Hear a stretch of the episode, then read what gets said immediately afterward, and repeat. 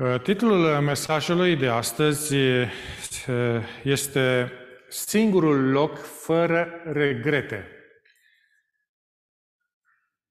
Profesorul de la Institutul Teologic își pierduse răbdarea. Studentul uh, prezentase o predică cu un titlu neinspirat. Profesorul știa că studentul poate mai mult. I-a recomandat să găsească un alt titlu. I-a spus, titlul este crucial.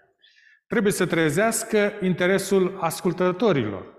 Trebuie să fie revelant, relevant. Iată de ce îți iei predica înapoi și vii mâine cu un nou titlu. Tânărul a întrebat, cum să găsesc un titlu care să prindă? Profesorul i-a spus, nu e așa greu, tinere.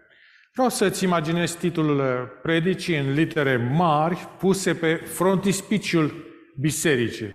Prin fața bisericii trece un autobuz plin cu oameni. Tinere, vreau ca titlul predicii să fie atât de interesant încât toată lumea să se dea jos din autobuz. Să nu-i poate rezista. Ai prins ideea? Ei bine, sunt sigur că poți să găsești un astfel de titlu. Studentul s-a gândit la ce i-a spus profesorul, a încercat să găsească un titlu care să angajeze cel mai mult pasagerii autobuzului. Ziua următoare a venit la profesor cu un titlu care sună astfel. Este o bombă în autobuzul vostru. Este o povestioară amuzantă. Dar, dacă ne gândim bine, aici este un adevăr spiritual. Este o bombă pe Terra. Curând ea va exploda. Să citim Apocalips, capitolul 13, versetul 16 și 17, care spune așa. Și a făcut ca toți, mici și mari, bogați și săraci, sloboși și robi, să primească un semn pe mâna dreaptă sau pe frunte, și nimeni să nu poată cumpăra sau vinde fără să aibă semnul acesta, adică numele fiarei sau numele, numărul numelui ei. Nu este înfricoșător? Este. La fel de mult ca o bombă. Și dacă bomba întârzie să explodeze, este din cauza celor patru îngeri, care în Apocalips 7 cu 1 spune așa, stăteau în picioare în cele patru colțuri ale pământului, ei țineau cele patru vânturi ale pământului, ca să nu sufle vânt pe mare, nici pe pământ, nici pe vreun copac. Oamenii în stare să gândească privesc cu atenție evenimentele care au loc. Văd că ceva hotărător, ceva hotărător este pe cale să se întâmple. Văd că lumea este în pragul unei crize uluitoare. Dar noi înțelegem însemnătatea timpului pe care îl trăim, nu ne putem permite să trăim fără să ținem seama de profețiile Apocalipsei. Ele vorbesc despre strântorarea finală care se grăbește foarte tare.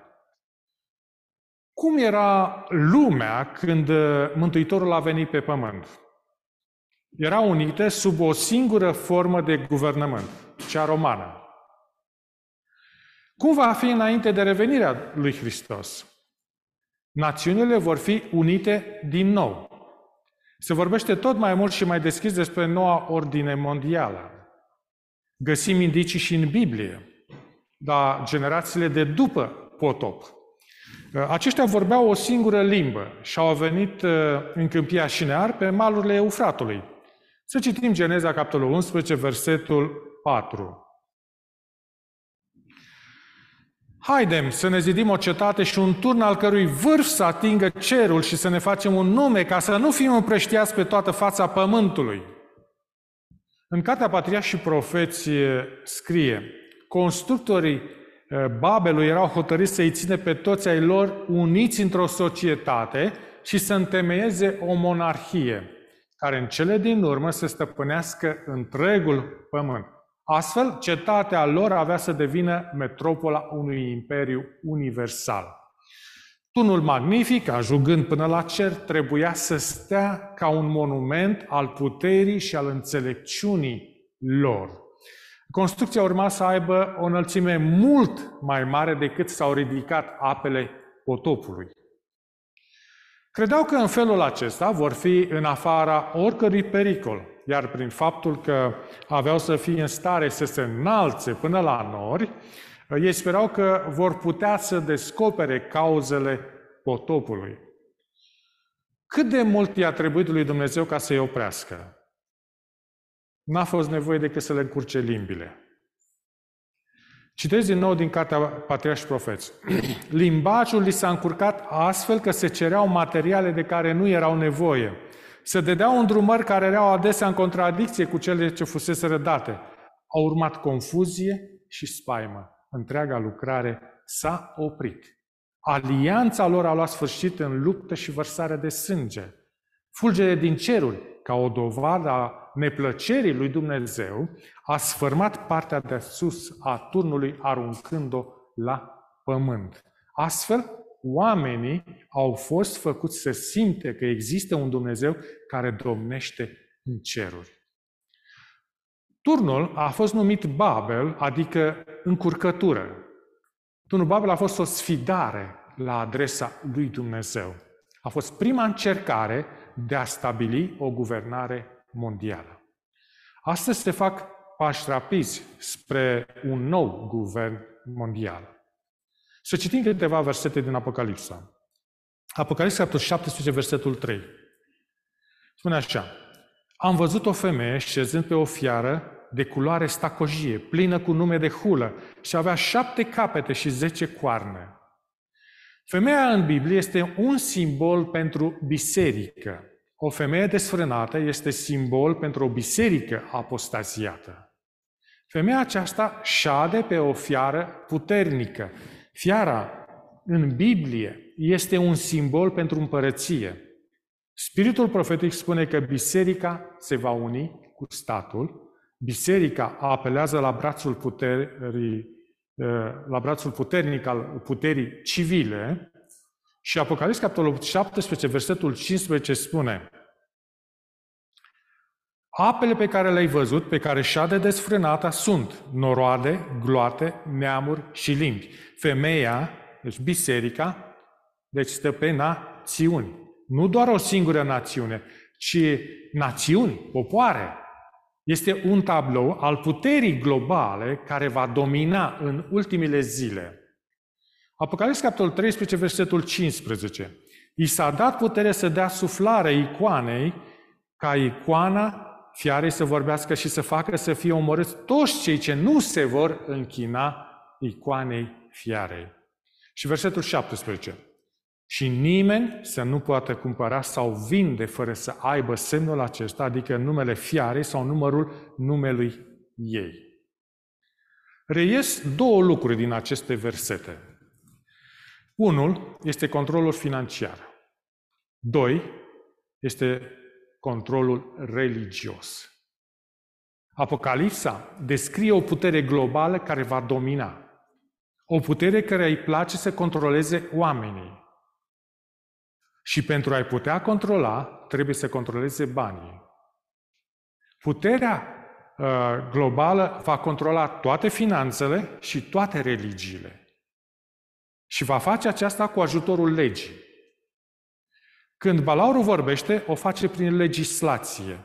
Această putere globală va controla în închinarea în întreaga lume. Întrebarea este, cum să ne pregătim pentru acel timp? Iată două lucruri ușor de ținut minte. Primul, să ne întărim credința. David a stat în fața formidabilului Goliat. Era fără suliță, fără armă și fără experiență de a lupta. Să citim 1 Samuel, capitolul 17, versetul 4. Atunci a ieșit un om din tabra filistenilor și a înaintat între cele două știri. El se numea Goliat, era din Gat și avea o înălțime de șase coți și o palmă.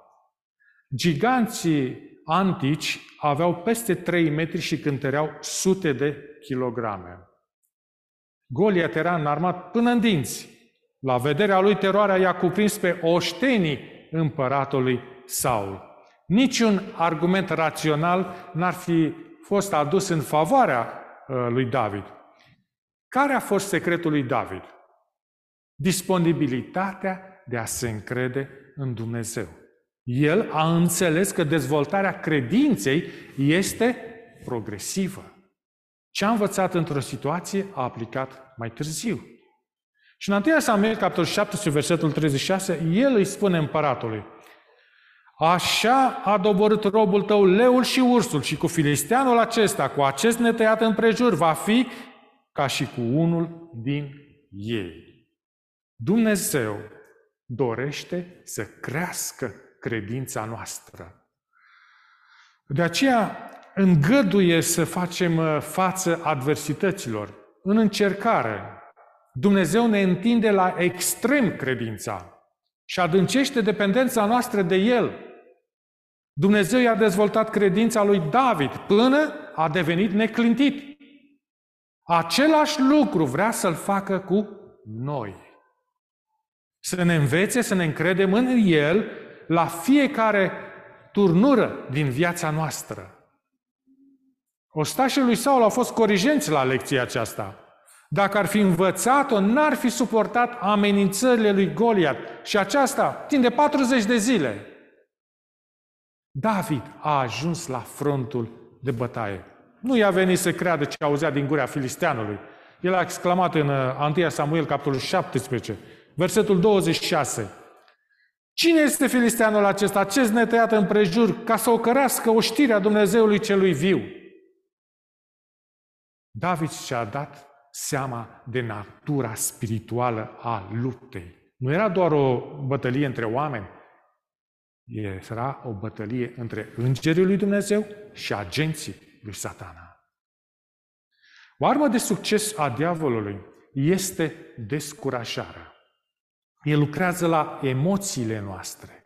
Încearcă să ne convingă că nu suntem demni de dragostea lui Dumnezeu. Vrea să ne facă să renunțăm la lupta credinței. Dar satana nu poate învinge dragostea lui Dumnezeu pentru noi. Dumnezeu ne iubește nu din cauza ceea ce facem, ci din cauza ceea ce a făcut Fiul Său pe cruce pentru noi. Nu putem face nimic pentru a deveni demn de dragostea sa. Și aceasta este necondiționată, este supremă și eternă. Antia Samuel, capitolul 17, versetul 24. La vederea acestui om, toți cei din Israel au fugit dinaintea lui și i-a apucat o mare frică. Satana deja lucrase la mințile soldaților israeliți. Erau descurajați, nu puteau lupta împotriva lui Golia, deoarece credeau că nu pot învinge. Nici măcar o săgeată nu se trăsese. Însă Israel deja era gata să recunoască înfrângerea. Antia Samuel, capitolul 17, versetul 23. David a zis lui Saul, Nimeni să nu-și piardă nădejdea din pricina filisteanului acestuia, robul tău va merge să se bată cu el. Ce au crezut cei care i-au uh, auzit cuvintele? Eliab, fratele lui mai mare, s-a și pronunțat în 1 Samuel, capitolul 17, versetul 28, spunând, îți cunosc eu mândria. Credința lui David nu s-a bazat pe raționamente omenești, ci pe suveranitatea lui Dumnezeu. El a știut că nu va ieșua în la învinge pe gigantul filistean. 1 Samuel, capitolul 17, versetul 40. Și-a luat toiagul în mână și a ales din pârâu cinci pietre netede și le-a pus în traista lui de păstor și în buzunarul hainei. Apoi cu praștia în mână a înaintat împotriva filisteanului. O praștie și o pietricică. Au fost armele pe care Dumnezeu le-a ales pentru el. Cineva ar putea spune, vezi, David n-a avut credință deoarece a luat mai mult decât o pietricică. Biblia consemnează faptul că Goliat mai avea frați. Așa că David avea pregătite pietre și pentru aceștia. Goliat l-a blestemat pe David în 1 Samuel, capitolul 17, versetul 43 și 44. Ce? Sunt un câine? Sunt câine de vii la mine cu toiege? Și după ce l-a blestemat pe Dumnezeii lui, a adăugat, Vino la mine și îți voi da carnea ta, păsările cerului și fiarele câmpelor. David a întâmpinat aceste amenințări ca un răspuns al credinței. 1 Samuel, capitolul 17, versetul 45 la 47. Spune așa, Tu vii împotriva mea cu sabie, cu sulița și cu pavăză, iar eu vin împotriva ta în numele Dumnezeului oștirilor, în numele Dumnezeului oștirilor lui Israel pe care ai ocărât-o. Astăzi Domnul te va da în mâinile mele, te voi doborâ și îți voi tăia capul. Astăzi voi da stârvele tabere filistenilor, păsărilor cerilor și fiarelor pământului. Și tot pământul va ști că Israel are un Dumnezeu. Și toată mulțimea aceasta va ști că Domnul nu mântuiește nici prin sabie, nici prin suliță, căci biruința este a Domnului și El vă va da în mâinile noastre. Răspuns, răspunsul acesta sună peste veacuri. Goliat vine din nou și nu doar din uh, strâmtorarea din zilele sfârșitului. El vine și acum sub uh, forma dificultăților financiare, a destrămării căminului, a unui fiu care a părăsit biserica, printr-o veste de boală grea, să ne scufundăm în doială sau îngrijorare. Dumnezeu este întotdeauna ajutorul nostru, este liberatorul nostru, refugiul și tăria noastră. Orice Goliat ar fi în fața ta, singurul adevăr de care ai nevoie este acesta. Dumnezeu te iubește. Și pentru că te iubește, te poți încrede în El. Dumnezeu nu va permite să fii înfrânt. Poate treci chiar acum printr-un eșec. Viața nu merge așa cum ai plănuit. Dar în cele din urmă, Dumnezeu va fi glorificat. Viața n-a mers așa cum a plănuit William Borden. El s-a născut într-una dintre cele mai bogate familii din Chicago. Ca moștenitor al proprietății Borden Dairy, era deja milionar. Pentru cadoul de absolvire al liceului, părinții au oferit o călătorie în jurul lumii. Avea 16 ani. A călătorit prin Asia, Orientul Mijlociu și Europa. Și a simțit povara pentru oamenii suferinți din lume. William a scris uh, acasă despre dorința lui de a fi misionar. Un prieten și-a exprimat surprinderea că voia să se irosească ca misionar.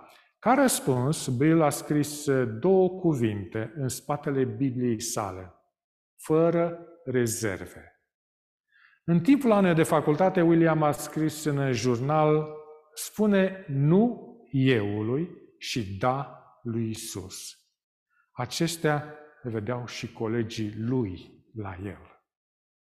După absolvirea facultății, William a refuzat oferte de muncă bine plătite.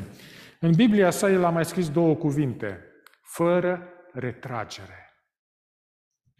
Vrea să se îndrepte spre China pentru a lucra cu musulmanii Kansu. S-a oprit mai întâi în Egipt pentru a studia limba arabă. Pe când era acolo, a contractat o meningită. Într-o lună, William a murit. Avea 25 de ani. În timp ce se afla pe patul de moarte, el a scris două ultime cuvinte în Biblie, fără regrete. Știrile despre moartea lui William Borden au fost transmise prin cablu în, către Statele Unite. Aproape fiecare ziar american a, po- a publicat povestea lui. Un val de tristețe a făcut în conjurul lumii. S-au scris următoarele despre el. Borden nu și-a dat doar averea, ci și pe sine, într-un mod atât de vesel și natural, încât părea un privilegiu mai degrabă decât un sacrificiu. William Borden și-a modelat viața după marele exemplu, Isus Hristos. Iată ce a scris H.G. Wells despre Mântuitorul. Asemenea unui teribil vânător moral, a gonit omenirea afară din văgăunile comode în care trăise până atunci. În strălucirea alba împărăției lui nu avea să mai fie proprietate, privilegiu sau mândrie. Nicio altă motivație, nicio răsplată afară de iubire. Mai e de mirare că oamenii au fost șocați și au strigat împotriva lui? Chiar și ucenicii au strigat atunci când le descoperea lumina fără menajamente? Căci a lua în serios înseamnă să, păsești, să pășești într-o viață ciudată și alarmantă, să abandonezi obiceiuri, să controlezi instinctele și impulsurile și să cauți o fericire incredibilă. Mântuitorul a spus în Luca, capitolul 9, versetul 23, Dacă voiește cineva să vină după mine să se lepede de sine, să-și ia crucea în fiecare zi și să mă urmeze. Aceasta înseamnă să fii urmașul lui. Credința fiecăruia va fi pusă la încercare. Cum să dobândești o credință biruitoare? Iată câteva sugestii. 1. Adu-ți aminte de victoriile din trecut. Ele noi scria, de nimic nu ave, avem a ne teme de viitor decât de a uita lecțiile trecute și cum ne-a condus Dumnezeu până aici. David și-a amintit cum Dumnezeu l-a eliberat din ghearele leului și ale ursului. Victoriile spirituale sunt câștigate în minte. Nu te speria de minciunile satanei, încrede-te în făgăduințele divine. Urmarea lui Isus este un stil de viață care clădește pe lecțiile și deciziile trecute, dar depinde și de consacrarea noastră zilnică. Nu putem trăi succesele zilei de ieri, rugăciunile săptămânii trecute, nici povestirile biblice ascultate în copilărie. 2. Examinează-ți motivele. David, nu s-a grăbit să se arunce în luptă fără să evalueze situația. Motivația lui în a câștiga nu a fost un câștig personal, ci gloria lui Dumnezeu. 3. Respinge cuvintele de descurajare. N-a fost niciunul care să-l încurajeze pe David. Soldații au râs de el, frații erau stânjeniți de prezența lui, i-au spus să se ducă acasă. Regele Saul s-a îndoit și el de el. Când citim aceasta în 1 Samuel, capitolul 17, versetul 33, Saul a zis lui David, nu poți să te duci să te bați cu filisteanul acesta, că și tu ești un copil și ești un om răz... și el este un om războinic, încă din tinerețea lui. Și a plecat David, urechea la comentariile lor, dacă ar fi făcut așa, ar fi renunțat la luptă. Ca și William Borden, David a spus, fără retragere. Și-a pus credința în Dumnezeu. Acolo a găsit încurajarea de care avea nevoie. Vor fi momente când te vei simți singur în fața lui Goliat.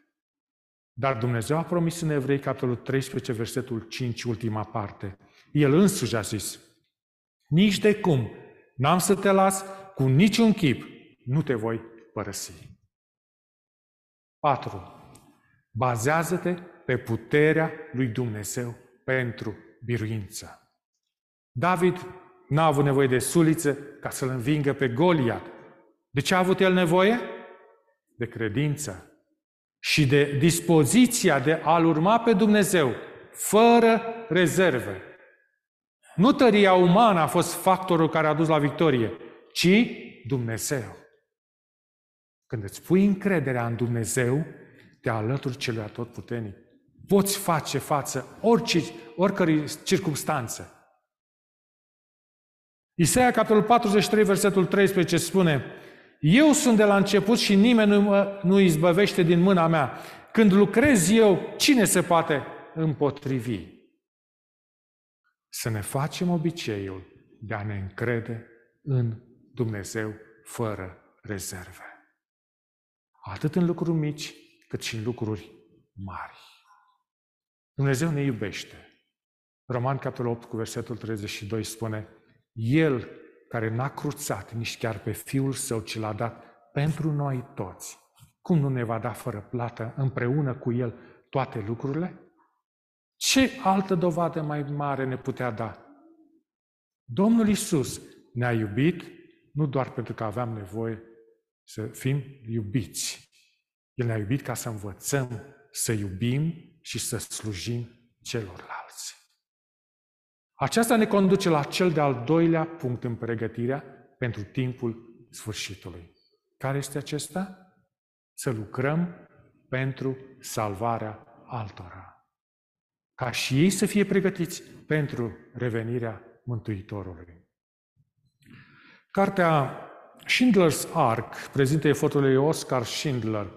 Era un om de afaceri german care a salvat mai mulți evrei de la, la Auschwitz în timpul celui de-al doilea război mondial. Unele postări de pe internet spun că este o poveste reală. Schindler a descoperit că putea cumpăra evrei de la naziști pentru a lucra în fabrica sa. Fabrica lui ar fi trebuit să facă parte din mașinăria militară a Germaniei. Schindler însă a sabotat deliberat muniția produsă în fabrica sa, el menția relații de prietenie cu naziștii, se bucura de statutul de Herr Director, a angajat muncitori evrei, deoarece aceștia costau mai puțin, dar astfel îi salva de a fi duși în lagările de concentrare. La începutul războiului, el era un om de afaceri bogat, dar până la sfârșitul războiului a ajuns în faliment. Când germanii s-au predat, Schindler s-a întâlnit cu muncitorii săi. Le-au spus că erau liberi să plece. Directorul financiar al fabricii, care era evreu, devenise prietenul său. Când s-a despărțit de el, l-a îmbrățișat și a spus, aș fi putut face mai mult. Privind la mașina lui, Schindler a întrebat, de ce am salvat asta? Aș fi putut cumpăra cu ea 10 evrei. Luând apoi un alt lucru, a strigat, asta ar fi salvat încă unul. De ce n-am făcut mai mult? Lucrătorii evrei i-au dat lui Schindler o declarație semnată. Aceasta atestă rolul pe care el l-a avut în salvarea vieților lor. De asemenea, i-au dat un inel gravat cu o citație talmudică, care spune așa, Cine salvează o viață, salvează lumea întreaga. Schindler a fost emoționat citind aceste cuvinte, dar a și regretat, simțind că ar fi trebuit să facă mai mult. De ce nu au făcut mai mult? Aceasta este o întrebare tulburătoare și pentru noi. Într-o zi, Domnul Iisus va străbate cerul, va veni și va reveni pentru a lua pe cei răscumpărați la cer. Atunci nu va mai avea importanță câți bani am acumulat, câte case am deținut sau câte școli am absolvit, ci câți oameni am ajutat să fie salvați pentru împărăție. De aceea, pune-te la dispoziția lui Dumnezeu, fără rezerve. Cerei să te folosească în lucrarea Lui, indiferent de câți ani ai, indiferent de bolile sau temerile tale, iar în acea zi strălucitoare să nu trebuiască să spui, aș fi putut face mai mult. Amintește-ți, cerul este un loc fără regrete. Este un loc al fericirii incredibile. Dumnezeu să ne ajute să fim acolo. Amin.